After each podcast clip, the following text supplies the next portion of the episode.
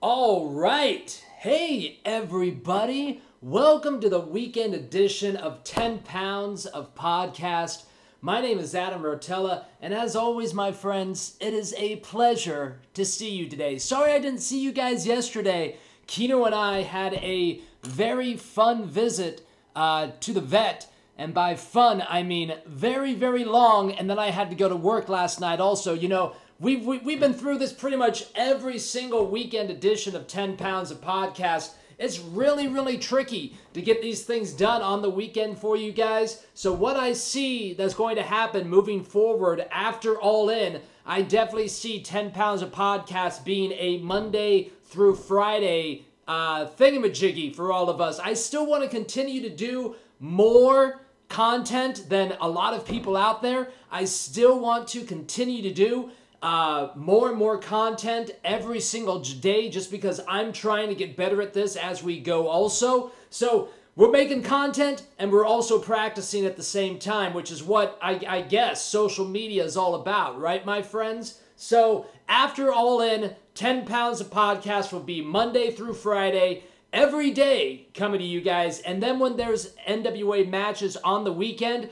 if I'm home and if I'm not working, I, I will be doing live after match events like I just did on Friday. I was I was really really hard on the venue choice for ROH on Friday, but I got to say guys, visuals are so important in wrestling. Presentation is so important in wrestling, especially when you're trying to grab eyeballs from different fans. Fans like me that are very passionate about wrestling, love to give wrestling companies our money, but when I when I see that, I don't think in my head, "Oh, that's so nice for all those people to be sitting around the ring with good seats." My thought is, "Man, look at all those seats they didn't sell." So, that's the way that my brain works. So, I, I know I was really, really hard on them on Friday, but you know, as you guys know, I'm a pretty positive guy most of the time, so I, I just wanted to get that information out there. Mmm. Water. You know, I have water delivered to me so I don't drink fluoride, but then I put ice cubes in it that are just freaking loaded with city fluoride. I don't know. The New World Order will find a way to get you, my friends. They will find a way. All right. Let's talk about things. We are 41 days away from All In, and my friends, yeah, here we go. I can't freaking believe that I've made this many fucking episodes of 10 pounds of podcast. What number is this, by the way? Let's let's just look at that really quick. This is going to be number 62. Woo! Man, that 41 number sounds so much better than when I started and I said 90 days to all in. I think that's what I started at, but man, 41 more days. Let's do the math. That's at least 38, 37 more episodes that I'm going to do before all in. And man, I'm so happy that we're close to that 40 number because now my brain is like, we are in the home stretch we are going to create some momentum moving into All In, and I can't wait. I cannot wait for that. So, just last night, just last night, we had the Josephus versus Tim Storm match. I wanted to know what's going on. Chad Reese reached out to me and he's like, Adam, have you heard anything yet? I have not, so I reached out to try and improve, uh, try, whoo, tried and true pro wrestling. And this is what they wrote me back. I asked any word on who won the match last night. This is what tried and uh, tried and true wrote me back. They said there was no winner. Got a little out of hand. Stay tuned to the NWA for details. And my friends, I can't wait to see what happened in this match. There's some footage out there somewhere in the Twitter ether world. If you go check out Josephus's Twitter, it might be on his page of Josephus throwing Tim Storm through a table from the top rope. So go check that out right now. If that's just a little indication of how crazy things got last night, I cannot wait for that NWA upload coming at some point. Let's see here. What else are we going to talk about? Baron Zach M writes me a question. He actually wrote me a question a couple days ago. I wasn't able to find it again on Twitter. I apologize, Baron, but I'm going to read off what he wrote here. He says, Is my question related to Jeff Jarrett, his prophesized wrestling boom, and a NWA GFW partnership going to be on this one?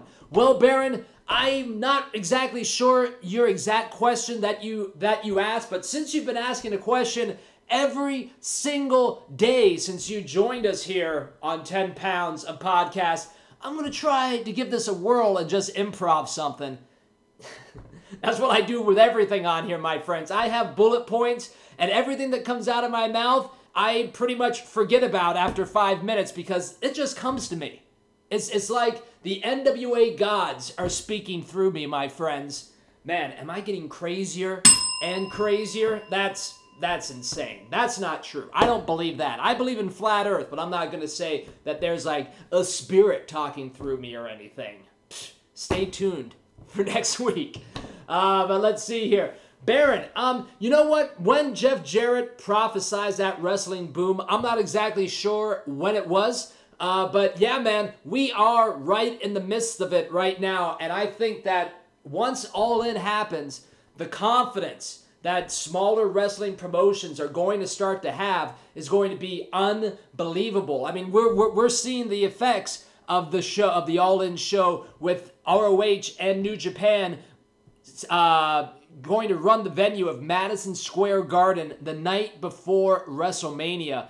My friends, that's when that's it starts it all in, but that's really when the world and the mainstream wrestling media is going to take notice of what's happening in wrestling, and I can't wait for that. And a partnership with GFW, you know, man, I'm not even sure what GFW is right now. Is that is that what Impact is? Is that what TNA is? I've never watched any TNA in my entire life. Uh, if you give me a reason, I'll go out and look for it myself. The only thing I've ever seen of TNA's or Impact or Global Force, whatever the hell they're, they're calling themselves right now, was the empty arena match with Josephus and Tim Storm, where Josephus beat Tim Storm to get his number one contendership. So yeah, man, you know, you know, Baron, member of the Illuminati, I think that if there's if there's a partnership, the NWA is definitely open for business just like we are here at 10 pounds of podcast. Go check out the latest episode of Heels and Quads. Yours truly makes a appearance for a half hour at the end of their show. So make sure you go check them out. Found on Apple iTunes, found everywhere, I'm sure. But go check out that show. Let them know I put your butt in that seat. All right, here we go. Moving down, we got from Golden Graham. He writes, uh, uh, somebody and I have been following the NWA much more closely since our fellow Brit Nick Aldis defended his title at Nova Pro in June.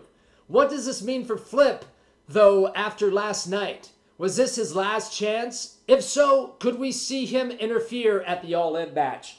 Well, Golden Graham, if that is your real name, what I'm going to say is I hope that that is Flip Gordon's last chance. We saw him shake Cody's hand. We saw him shake Nick Aldis's hand. But I think a story that is very important to be told, especially in this day of age of wrestling, is the story of not everyone gets booked on the card. Not everyone gets a trophy. Not everyone can be booked all the time. So I think that the story of not being booked is way more important than the story of him getting booked.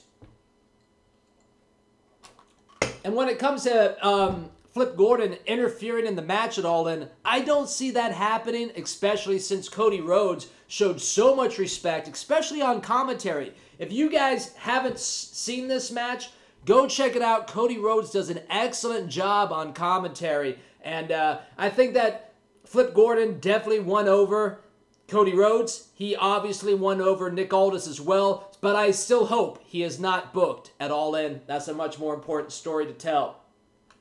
Let's see here. He also sent me a picture of what I'm assuming is his son with Nick Aldis. I'm not going to share that with everybody because, you know, we curse on this show. We talk about uh, conspiracy theories on this show. So I'm not too sure if he wants his son to watch this show. He should. He should wake up before the mainstream wrestling media manipulates his mind forever. Tune in now and get saved, my friends. I am unbrainwashing the masses as we speak. The masses being all 30 of you that watch me every day. And thank you for that, by the way.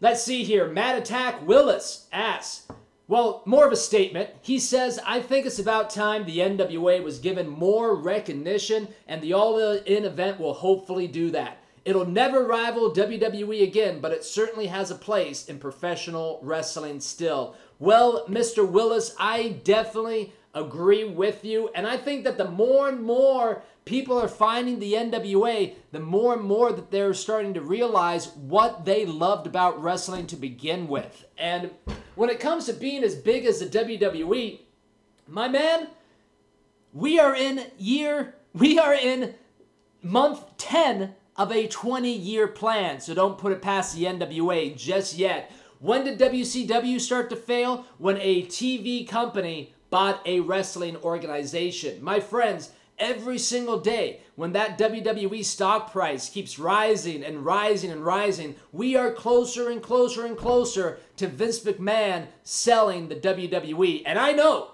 that boggles the mind. That blows my mind too. But if the WWE sells to a TV company, my friends, we are wide open for the NWA to come back and come back big. Like I said, year, month, not even a year, month 10 of a 20 year plan, my friends.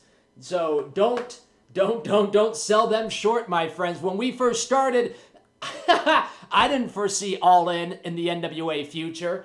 But here we go. Last question comes from DP. This is an important one. DP sending in the hard hitting questions for us here at 10 Pounds a Podcast. He writes, how many Bud Limes does it take to get to Margaritaville? Well, buddy, after I did that live version, I did go out on the Vegas Strip. Haley's up in Seattle. She's going to a music festival up there, something that we love to do together. Uh, when we lived in Seattle, it's called the Capitol Hill Block Party. So she's up there hanging out, having fun. So I did go out, and I did go to Margaritaville, of course. Let's see here. Here's this is for Rick. More of my tattoos, my man.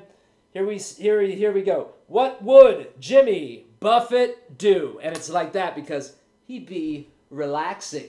All right. So it only took me about four Bud Light limes to get there, but uh, I think that we're gonna tone down the drinking for a little bit because I want to be looking, feeling, and thinking my best in these next 41 days uh, heading into All In. We have some major social media work to do. We have some WrestleNomics homework to get to today. And I gotta go buy some freaking cat food. So, folks, thank you so much for joining me today on 10 Pounds of Podcast. My name is Adam Rotella. I will see you tomorrow and the next day and the next day and the next day and the next day and the next day